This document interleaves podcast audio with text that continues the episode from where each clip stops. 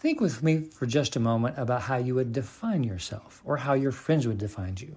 For example, would they say that you're a good friend or that you're very kind or gentle or that you're very curious or inquisitive?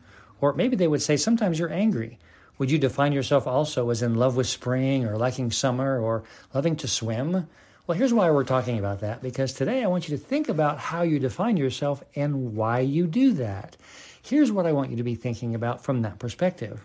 Say to yourself, I wound up being kind because, and then answer the question.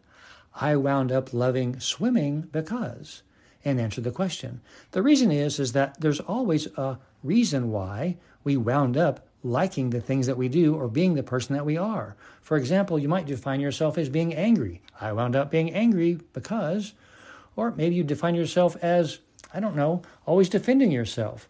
So I wound up always defending myself because the reason that these are important is because it helps us understand that we are the things that we are because of the experiences that we've had. So enjoy the homework.